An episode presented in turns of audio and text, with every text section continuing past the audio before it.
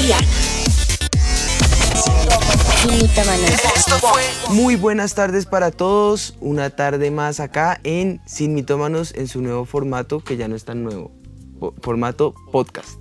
Así es, buenas tardes a todos y bueno, felices de una vez más compartir con ustedes, agradecidos de que siempre nos escuchen y bueno, todos los que se conectan cada ocho días con nosotros en, en, estos jueves de Simitómanos, de verdad que para nosotros es una gran alegría saber que están ahí, así que muchas gracias. Hemos tratado de traer temas que les agraden a ustedes y lo que nos agrada es escuchar todos los reportes como por ejemplo nos escriben de Ámsterdam, de Brasil, de, de Paraguay, de, hasta del, del Oriente también nos han escrito y estamos muy contentos de poder ver lo que el Señor está haciendo y cómo se está alcanzando a nuestra generación y a otras generaciones que tal vez tienen que eh, lidiar con cuestiones de nuestras generaciones y de ahí para abajo que tienden a hacer preguntas, preguntas capciosas, preguntas difíciles, y parte de ese propósito es el porqué del Sin Mitómanos. Por otro lado, recordarles que Sin Mitómanos busca desmitificar a Satanás y todo lo que tenga que ver con sus mentiras, porque muchas veces esas mentiras las hacemos verdad para nuestra vida, y es allí donde surgen los mitómanos. Nosotros somos sin mitómanos, quiere decir que con la palabra del Señor y su verdad limpiamos nuestro camino y todo mito o mentira que Satanás quiere poner como verdad en nuestro corazón. Hoy no es la diferencia, hoy traemos un tema que es muy actual, que es muy eh, contemporáneo y sobre todo que en esta semana particularmente es tendencia. Y muy necesaria. y muy- Sobre todo por lo que estamos necesario. viviendo ahorita en Colombia, particularmente en este instante en Colombia. ¿no? Exactamente, en Colombia esta semana se toma la decisión de, de escoger el nuevo presidente del país y por eso quisimos tocar este tema acerca de la política que como cristianos muchas veces tratamos como de dejarlo a un lado. ¿La y- política? Exactamente. Ni siquiera como cristianos, yo creo que a nivel general en las familias hemos visto como que, bueno, en la mesa política y deportes no se toca para no pelear, pero, pero no es necesario hablarlo y sobre todo esta semana es muy necesario que hablemos sobre el tema, así que como siempre lo hacemos a la luz de la palabra del Señor, no lo que nosotros creemos solamente o pensamos, sino basados en qué es lo que Dios quiere para nosotros y qué es lo que Él quiere para nuestro país, así que bueno, pues... em, empecemos a hablar de este tema tan interesante. Y bueno, yo quiero empezar con una frase que leí que me gustó mucho de Abraham Lincoln que dice, Casi empiezo. el voto es más fuerte que una bala. el voto es más fuerte que una bala. Fíjate que me, me- me llama mucho la atención porque tiene todo que ver con el título y yo voy a hablarles un poco acerca de dónde surge el mito del día. Pero el título de- del programa hoy es Política, uy, mejor no. Ustedes ya lo vieron, ese ya, ya ha salido eh, en Instagram, hemos estado colocando, eh, promocionando el programa hoy. Pero, pero con todo esto en mente, Vámonos un poquito a la historia, por lo menos colombiana. Aunque yo sé que esto tiene que ver mucho con lo que está pasando acá en Colombia, esto no deja de ser un tema tabú en cualquier contexto en el mundo evangélico. La política, el escoger gobernantes y todo esto es un tema que es un poco eh, tabú, dejémoslo en, en ese- en esos términos, ¿no? Pero en Colombia, desde que iniciaron los estados eh, con, un, con un sistema democrático, o cuando se instaura esa, esa parte democrática en nuestra historia, la lucha por el poder eh, ha corrompido a muchos, quitándoles derechos fundamentales eh, a las sociedades. Aquí particularmente en Colombia, esa lucha, aunque esa lucha, esto que En estoy diciendo todas es en partes. todas partes, cuando se logra el, el- el- derecho eh, fundamental y el- de- la defensa por los derechos y el poder ejercer el voto como uno de esos derechos, eh, o la democracia como parte de esos derechos, siempre eh, empieza a, a verse esa, esa- ese fragmento en los derechos fundamentales de toda sociedad. Aquí particularmente en Colombia se ha presenciado desde su creación y esto viene desde inicios del siglo XX. Eh, la lucha bipartidista que es conocida en nuestra historia desde conservadores y liberales en esa, en esa lucha eh, y más adelante, por ejemplo, con las fuerzas revolucionarias que buscaban ponerle fin a ese ciclo, en donde llegaron incluso a tener acuerdos. Este, estos cuatro ah, periodos de año le corresponden a los liberales, los otros cuatro periodos de años a los conservadores y mantenían como una especie de estatus hasta que se empezó a polarizar tanto que tuvieron que entrar eh, eh, las, eh, las famosas fuerzas revolucionarias o fuerzas armadas y, y eso ha cobrado millones de vidas porque obviamente la palabra de Dios es clara. Cuando se toma el poder por la fuerza o cuando se toma la justicia por tus propias manos, el que es justo queda a un lado. Y el único que es el verdadero vengador, no hablo de los Avengers, hablo del Señor Jesús, que es el que de verdad puede vengar nuestra situación. Cuando Él dice, mía es la venganza, está pidiendo ese, ese papel que le corresponde a Él y nos está diciendo entre líneas, no tomen mi lugar, porque si no yo me hago a un lado. Bueno, pues con ese tipo de, pensamientos en, en mente, esto se tergiversó, ustedes ya lo conocen, 60 años de historia o más, de esta lucha eh, eh, que ha cobrado vidas. Pero ahora, eh, como, o, mejor, la, mejor pregunta es cuál debe ser nuestra posición como, como creyentes, como cristianos, frente a los temas políticos.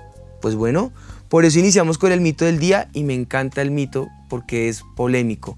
Dice, los cristianos debemos ser de derecha. Ese es el mito. ¿Qué piensas? Em, lo que pasa es que, eh, bueno. Todo cristiano debe ser de derecha. Ese es el mito, no lo estoy afirmando. Estoy afirmando un mito. Exactamente. Exactamente, ese es el mito del día porque precisamente genera ese tipo de cuestiones en donde uno quiere decir muchas cosas, pero hoy quiero que nos basemos en la palabra del Señor para hablar del mito, porque bueno, yo creo que la pregunta que, que todos quieren hacer, hacerle, sobre todo de pronto a tus papás o hacernos a nosotros, es en este momento ¿Por quién más, debo votar, exacto, más, más directo. ¿Por quién debo votar? No lo, diga afuera, pero dígame ¿por quién debo votar? ¿A quién tenemos? Les vamos a decir por quién deben votar. No mentiras. Ay, ¿Qué vamos a decirles, bebé? Bueno, hay muchos candidatos que son de izquierda, de derecha, de centro y ahora surgen ahora eh, estas corrientes intermedias, centro derecha, derecha izquierda, todos, todos centro un poquito a la izquierda, centro un poquito a la derecha. Lo que les convenga mejor, o sea, si son centro, ahorita lo que conviene más es centro. Y entonces soy centro con un poquito de izquierda y un poquito de derecha y soy todo, pero no soy nada. Yo me quedo con la idea de saber que corrupción y corrosión, que son sinónimos, golpean en un péndulo que se bandea tanto de izquierda como derecha. Esa puede ser una respuesta anticipada al porqué del mito. Pero bueno, me voy a concentrar en el programa como tú dijiste. Lo que nos importa no es lo que nosotros pensamos, lo que nos importa es lo que la palabra de Dios piensa al respecto. Y como cristianos, entonces, ¿cuál es nuestro papel? ¿Se puede ser de izquierda? ¿Se puede ser de centro? ¿Solo se puede ser de derecha? Pues bueno, les tengo la mejor respuesta ninguna de esas preguntas y sus posibles respuestas las van a encontrar directamente acá en la Biblia. Porque ese no es un problema eh, de la época en que fue escrita la Biblia. Ese es un problema actual. Ese es un, problema contextual y, temporal de nuestro entonces. Y, si vemos estos, eh, la, la Biblia, ¿qué es lo que nos dice? O nos preguntamos, ¿qué es lo que la Biblia nos enseña? Pues vámonos entonces a los puntos que tenemos en cuenta para resaltar en nuestro programa el día de hoy.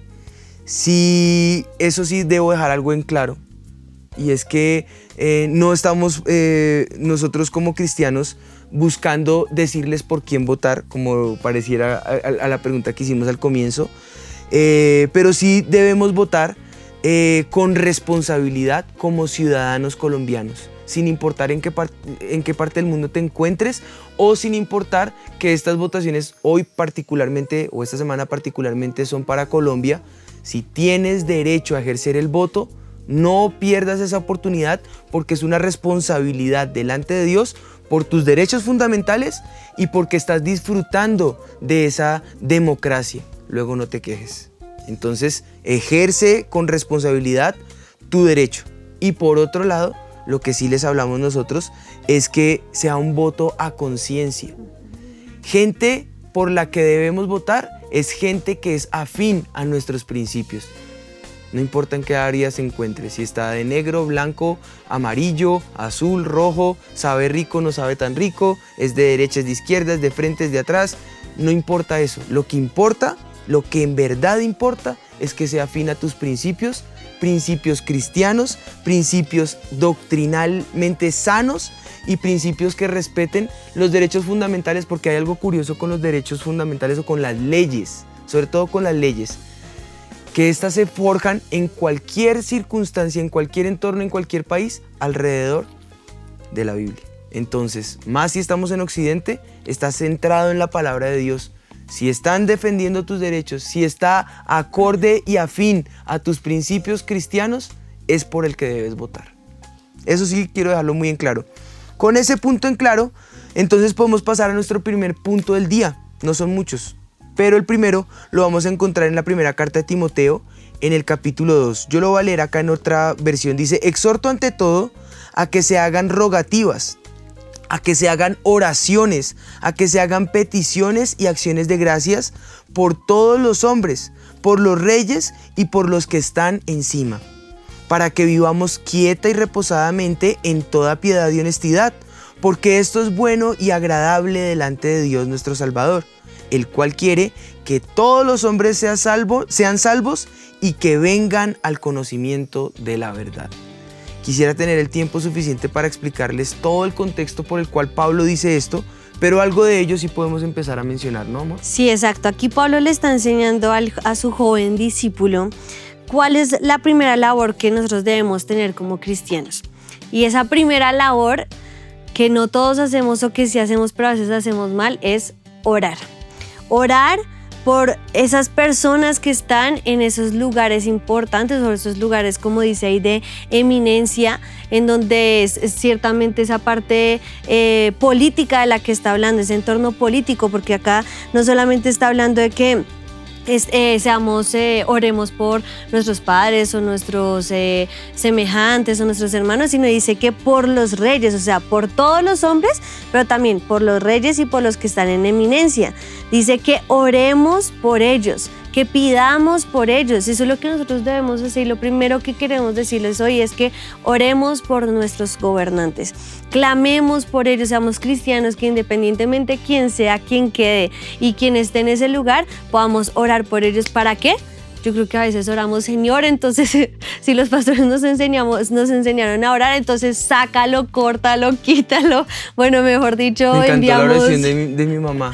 Dijo, si sube el, el, candidato que no quiero que suba, lo que voy a hacer es empezar a doblar rodilla y a orar por su conversión. Eso, es, un pensamiento cristiano. Es que eso eh, a eso iba, que dice que Él quiere que todos los hombres sean salvos. Y Hay otra parte del texto que dice que que desea que todos procedan al arrepentimiento, ¿no? Exacto, ahí incluye también a los políticos. Él quiere que todos los hombres sean salvos. Oremos por su salvación. ¿Qué tal que creamos nosotros que orar por el juicio sea la solución? No. Si oramos por su salvación y que tengan un, sí, que tengan un encuentro con Dios, podemos ver ese cambio delante del Señor. Explíqueles porque es que, dice, hice el comentario, pero de pronto alguno dice, que ¿qué es esto de Boanerges, no? Sí, los Boanerges eh, fueron los que pidieron que cayera fuego del cielo y consumiera a todos. Le dijeron al Señor Jesús, Jesús manda que caiga fuego del cielo para ellos y él dice, no, no todo es con, con que fuego caiga del cielo. Entonces a veces queremos hacer esas oraciones explosivas y que caiga juicio sobre los malvados, pero no, el Señor quiere que todos los hombres tengan esa salvación y lo dice específicamente todos los hombres, pero también esos reyes, esos hombres que están puestos en lugares de política importantes y cuanto más pues eh, en esta semana el presidente que el Señor quiera que esté en Colombia, oremos por ellos y su salvación oramos por la casa de Nariño y lo que se va, lo que está en este momento y lo que va a llegar allí. ¿Qué, qué actitud debemos entonces rescatar de lo que tú nos estás diciendo? O de lo que vemos en lo que el apóstol Pablo mismo nos dice, que al fin y al cabo dijimos, nos importa lo que dice la palabra del Señor. ¿Cuál es entonces nuestra actitud como, como cristianos? Así que antes de pensar en un partido político, antes de pensar en un candidato, debemos es poner a los candidatos delante de la presencia del Señor y, saber eh, elegir, saber que eh, nuestro deber como cristianos es que eh, podamos ponerlos prácticamente como dicen las cartas sobre la mesa, a todos delante de la presencia del Señor y orar por todos, porque así no ganen, hay salvación para ellos. Muchos de ellos así no ganen, se van a sumar a los que sí ganan y pueden hacer oposición, pueden hacer contrapeso, pueden hacer cualquier cantidad de cosas, sea como sea, no es labor del gobernante solucionar la, vida del pueblo, es labor nuestra orar por los gobernantes, porque así lo dice la palabra del Señor, ponerlos delante de la presencia del Señor y clamar que su vida esté rodeada y cercada de la presencia del Señor, que les dé sabiduría, que les dé inteligencia, que les enseñe a entrar y a salir. Cuando Salomón dice, quiero que me dé sabiduría porque no sé entrar y salir delante de este pueblo, esa, esa acción de entrar y salir era, eh, eh, era el contexto de poder tomar decisiones. No sé cómo tomar las decisiones adecuadas, porque un gobernante no hace más que tomar decisiones y pareciera sencillo, pero es lo más complicado, es lo más crítico, es lo más difícil de todo gobierno. Pues bueno, podemos orar por nuestros gobernantes pidiéndole al Señor que les dé sabiduría para entrar y salir delante del pueblo, para tomar decisiones, para representar dignamente a toda una nación. Porque aquí lo crítico de todo esto no es el gobernante que sube. Lo crítico de todo esto es lo que dice la palabra del Señor cuando dice que los gobernantes son conforme al corazón del pueblo. Quiere decir que si sube alguien corrupto, el pueblo está corroído. Quiere decir que si sube alguien de extrema eh, revolución, el pueblo que se está representando es un pueblo que tal vez es anárquico, que tal vez es rebelde, que la rebelión está anclada a su corazón y a ese pueblo, vamos a ver más adelante, hay ciertos castigos para ese tipo de, de corazones. Entonces nos toca identificar más bien cómo está la nación y decirle, Señor, oro por estos candidatos, oro por este gobernante, te pido sabiduría e inteligencia para él, para que él pueda dirigir esta nación y llevarnos a avanzar, a bendición, a poder ver en verdad ese cambio, pero no el cambio como lo están planteando políticamente, sino el cambio que tú quieres para nuestra nación. Si ese cambio tiene que ver con avivamiento, si ese cambio tiene que ver con salvación, si ese cambio tal vez tenga que ver con un poco de silencio de parte de la presencia del Señor. No sabemos cuál sea el cambio que venga, pero que el gobernante que asuma el, rol lo asuma con tal interés y con tal autoridad que se pueda evidenciar la presencia de Dios sobre él, sin importar si es de izquierda o derecha. O de centro. Entonces, teniendo en cuenta este primer punto de orar por nuestros gobernantes, pues viene el segundo punto que va a ser esta palabra clave que es someternos. Y ah, aquí, ah, porque ahí, lo dice, oren por esto, por los gobernantes, dice el, texto, por los reyes, ¿no? Que hablábamos ahorita mientras lo estábamos eh, repasando. Dice, por los reyes, esto representa a todos, esto, esto representa a las autoridades, no solamente es para un tema político, todas nuestras autoridades, tus jefes, todo lo que represente autoridad, por ellos hay que orar, perdón. No, bueno, ya teniendo, ya reafirmándolo, entonces el segundo punto es someternos.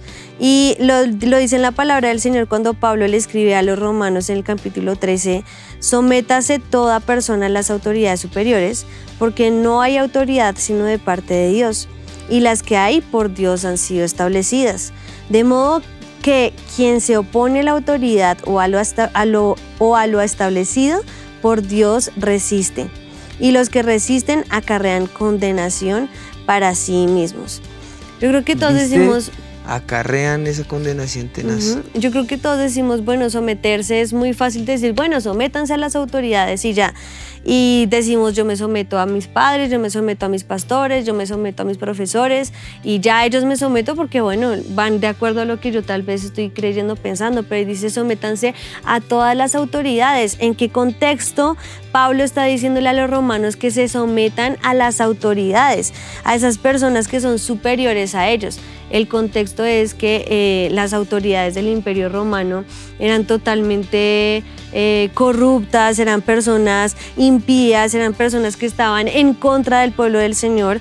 El emperador romano de, la época y, el emperador romano tenía era la característica de ser una persona que oprimía al pueblo, que su decisión era la última palabra Y en este contexto les está diciendo, exacto, que era una dicta- dicta- dictadura prácticamente. Y en ese contexto Pablo les está diciendo a los romanos, que son los que están viviendo en la capital, sométanse a las autoridades, a toda persona, toda, a, sométase toda persona a las autoridades porque no hay autoridad sino de parte de Dios. Así que nos está enseñando que no nos debemos someter solo a las autoridades que queremos, sino a todas las autoridades debemos someternos. Nos está enseñando Pablo en este momento. Así es, eso es precisamente lo que quería contarles. ¿Qué autoridades son las que debemos someter? ¿A quiénes debemos eh, ir? No solamente son eh, eh, el pasaje hablando acerca de autoridades espirituales o autoridades familiares, y eso está bien, sino es precisamente a todas las autoridades, lo decía ahorita, es gobernantes, es eh, jefes, es eh, la fuerza pública, es, eh, es la fuerza civil, es los que están por encima de nosotros, incluso a nuestros semejantes, porque la palabra del Señor también nos, nos manda someternos unos a otros con mansedumbre.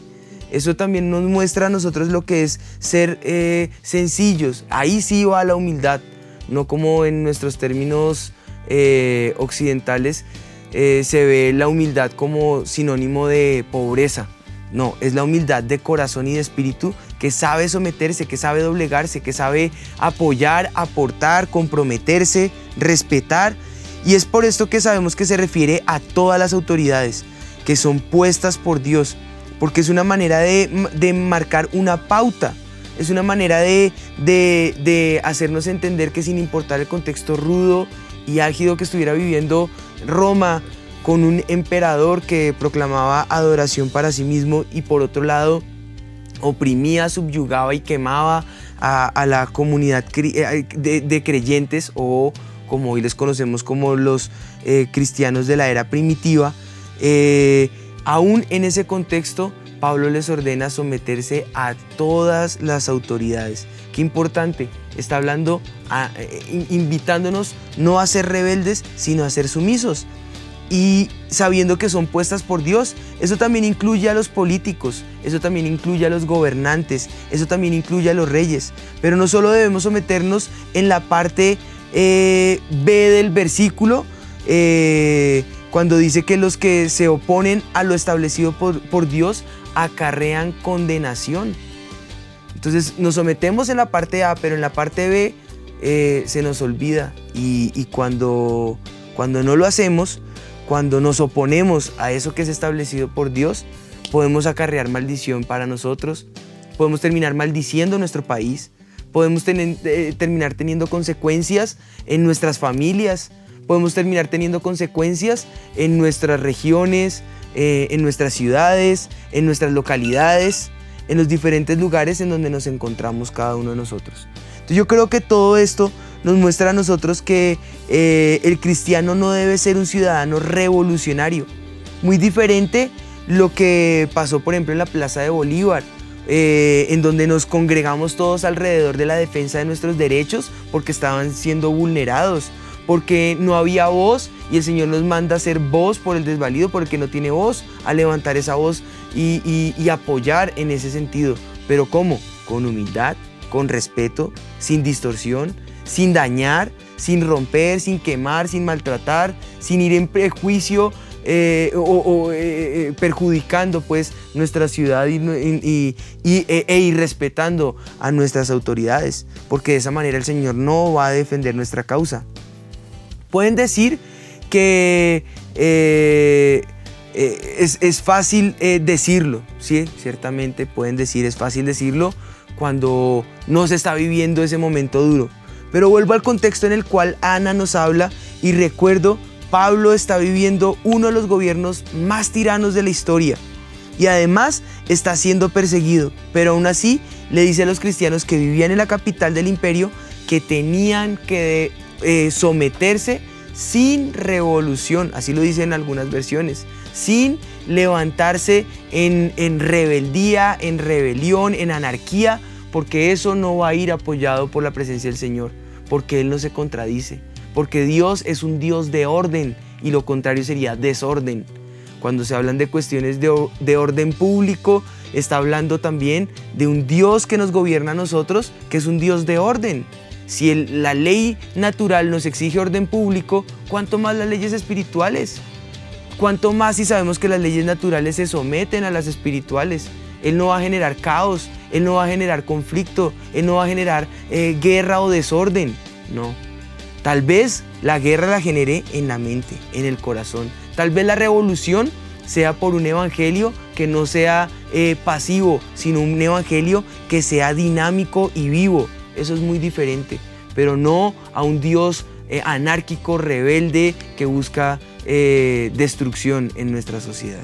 Entonces, viendo este entorno, podemos decir, nos podemos someter a las autoridades, podemos ser sumisos, podemos ser mansos, y como dice el dicho, mansos pero no mensos. Mensos no somos, mansos sí, apacibles, eh, humildes, eh, que el Señor pueda defender nuestra causa porque sabemos ser buenos hijos y no hijos contumaces o de rebelión, con los cuales el Señor dice, mi espíritu no va con ellos o no habitará más mi espíritu entre ellos. Y con este mismo contexto, ahora no es Pablo, sino que Pedro también dice en su carta, en el capítulo 2, dice, por causa del Señor, someteos a toda institución humana, ya sea al rey como a superior, y, y a los gobernantes como por él enviados para castigo de los malhechores y alabanza de los que hacen bien, porque esta es la voluntad de Dios, que haciendo bien, hagáis callar la ignorancia de los hombres insensatos como libres, pero no como los que tienen la libertad como pretexto para hacer lo malo, como lo estabas explicando tú ahorita, sino como siervos de Dios. Honrad a todos, amad a los hermanos, temed a Dios, honrad al rey cuatro verdades concluyentes que nos muestran qué hacer. Exactamente, y yo creo que esto nos, bueno, podríamos hablar de cada punto de lo que está diciendo, pero pues me voy a detener obviamente en lo que nos interesa en el programa, que es, termina diciendo, honrad al rey. Aquí Pedro nos está diciendo esos parámetros de conducta que nosotros debemos tener como cristianos. Dice que por causa del Señor, empieza diciendo el versículo, por causa del Señor someteos a toda institución humana. O sea, por causa del Señor Jesús, de, lo que Él hace por nosotros, por causa de su obra, por causa de lo que yo soy como cristiano, por eso me someto a toda institución humana. Por eso me someto a los gobernantes, por eso me someto a los que están ahorita como reyes sobre nuestra nación y los que vendrán. Dice que me someta de tal manera en que yo lo haga para el Señor. ¿Y cómo lo debo hacer? Dice mostrando ese respeto, honrando. Miren, la palabra honra quiere decir mostrar respeto y consideración hacia una persona. Y eso es lo que nosotros debemos tener mostrar ese respeto y esa consideración a la persona. En este caso el Señor nos está diciendo que honremos al rey, quiere decir que honremos a nuestros gobernantes. Y esto Pedro lo estaba escribiendo en un contexto, como lo dijimos ahorita, pero que el emperador era... Em, bueno, el que estaba era el emperador Nerón, que fue una persona eh, malvada, despiadada, que persiguió a los cristianos, que aún quemó su propia ciudad. Fue el primero en levantarse de frente contra el cristianismo. Fue tanto que quemó su propia ciudad, o sea, causó un incendio en su propia ciudad para echarle la culpa a los cristianos y que los cristianos fueran odiados por toda la sociedad. Y en ese mismo contexto, Pedro les está diciendo, honren al rey, sométanse a los gobernantes. Así que, pues, si él está diciendo que lo honremos, cuanto más nosotros en este tiempo también debemos hacerlo. Yo creo que no estaría fácil, pero como cristianos eh, debemos hacerlo. Y como he dicho últimamente, las cosas más sencillas del Evangelio son las más difíciles del Evangelio. Porque pareciera fácil, pero no lo es. Eh, son las más complicadas para cumplir, son las que más demandan de un esfuerzo de parte de nosotros. Eh, tener un corazón apacible y ser humilde en un momento donde le están a uno golpeando, vulnerando o trajinando, tal vez no es una tarea fácil.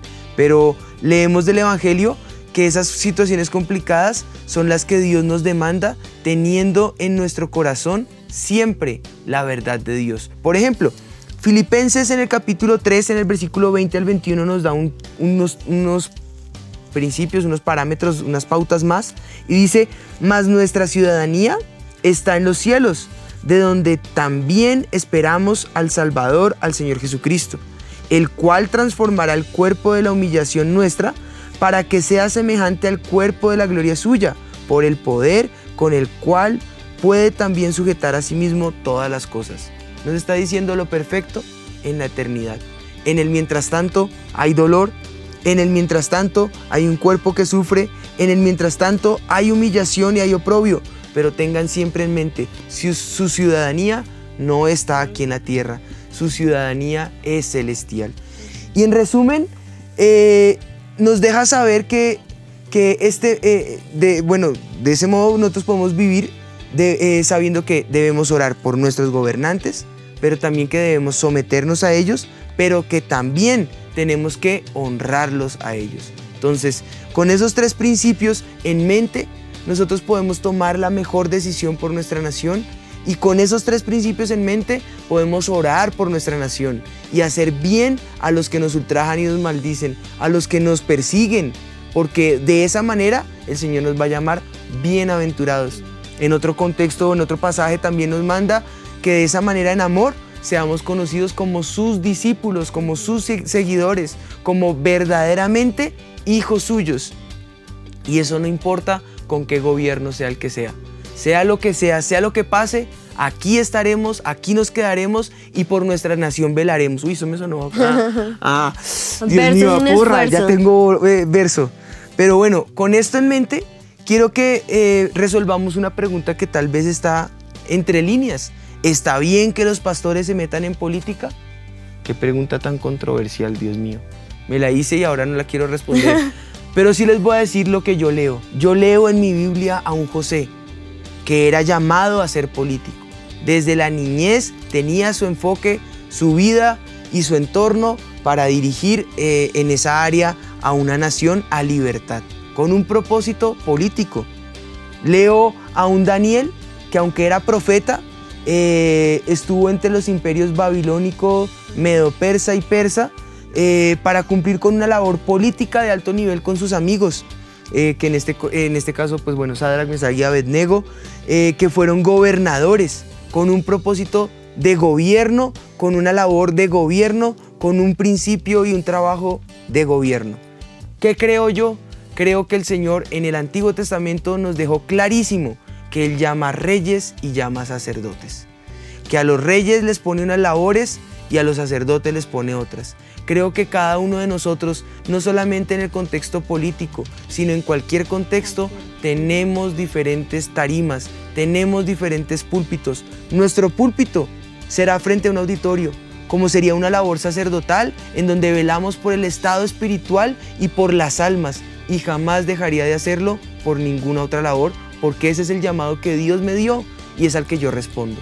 Pero también creo que hay otras tarimas para otras personas. Algunos será el de doctor, otro será el de abogado, otro será el de, el de político, seguramente. Y creo que el que lo va a hacer lo debe hacer con dignidad, con diligencia, no enterrando el don y el talento, sino sabiendo que responde a un Dios que le llamó y le enfocó y le nombró para esa labor y para esa tarea. Leo a un José y a un Daniel que desde la niñez fueron llamados y fueron puestos por Dios en esos lugares, no impuestos, no colocados ni organizados. Creo que Dios los puso en ese lugar que Él quería para ellos. Y por último, no soy quien para juzgar absolutamente a nadie, porque a Dios tienen por juez. A Dios darán cuentas cada cual por sus llamados, por sus dones y por sus talentos, tanto por los que ejerzan como por los que olviden para ejercer otros. A Dios tienen por testigo para eso. Así que dicho todo esto, pues les decimos que tienen que votar por, no mentiras, que apoyamos. ¿Cómo te pones de pesada, Dios mío? no mentiras, que apoyamos a esas personas que se alineen a nuestros principios, pero que sobre todo el domingo cuando sepamos esa respuesta de qué es lo que el Señor quiere para Colombia, de todas maneras recordemos que debemos orar por nuestros gobernantes, someternos a ellos y honrarlos. Y eso es esa es nuestra labor. Esa es la labor nuestra, la, vamos a cumplir. Eh, eh, orar, someternos, y, honrar. y honrar. Pero ni se preocupen porque si hacen lo que el Señor nos dice, ¿qué importa quién se suba?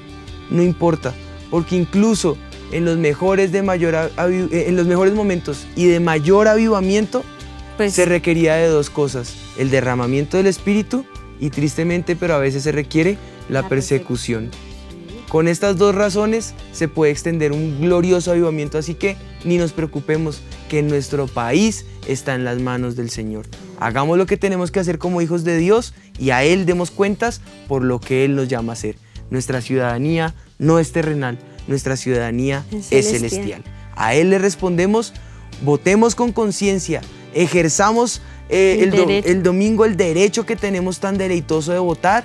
Somos políticos, claro que sí, en una medida todos lo somos porque nos interesa nuestra poli, nuestra, nuestra eh, m- eh, micrópoli o acrópoli o, el lugar donde estamos establecidos. Claro que nos interesa, nos duele, oramos por ella y por eso en, en esa medida somos políticos. Así que vamos y ejercemos nuestra labor, votamos y le decimos, Señor, ayúdanos, danos sabiduría.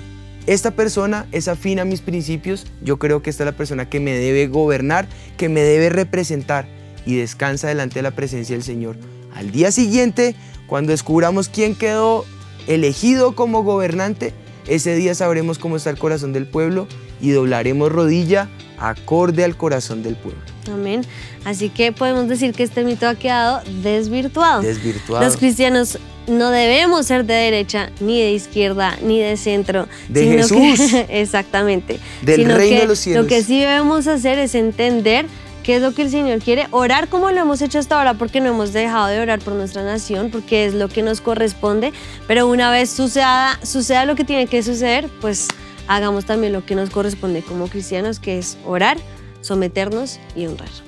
Y por último, no nos dejemos angustiar por nada de lo que este mundo llama temor o angustia, porque lo que este mundo llama terror, el Señor lo llama victoria. Así que nuestro Dios es un Dios sobrenatural que obra en medio de nuestras imposibilidades. Por eso es el Dios de los imposibles. ¿Qué les parece si oramos? Padre, presentamos nuestra nación delante de ti. Presentamos a Colombia delante de ti y con ello de paso presentamos las naciones que están representadas aquí en, eh, esta, en esta hora en Simitómano, Señor.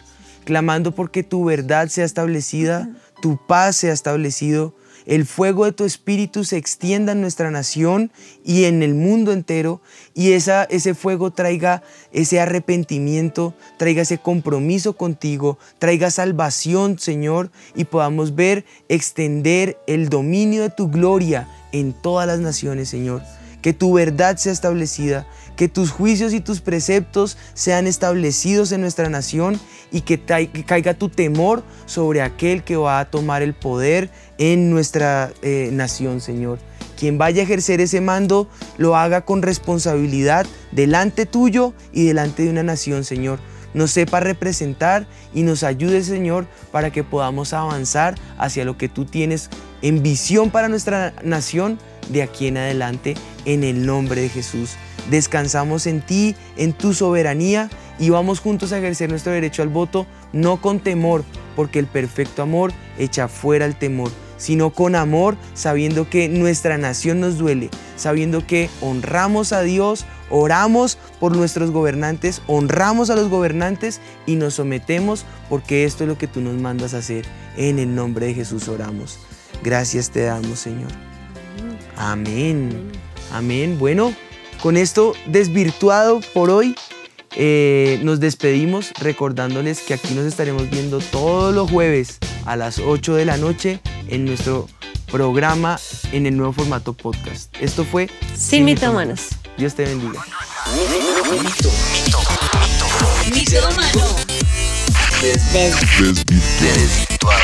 By Juan y Ana. Sin Esto fue Mitómanos.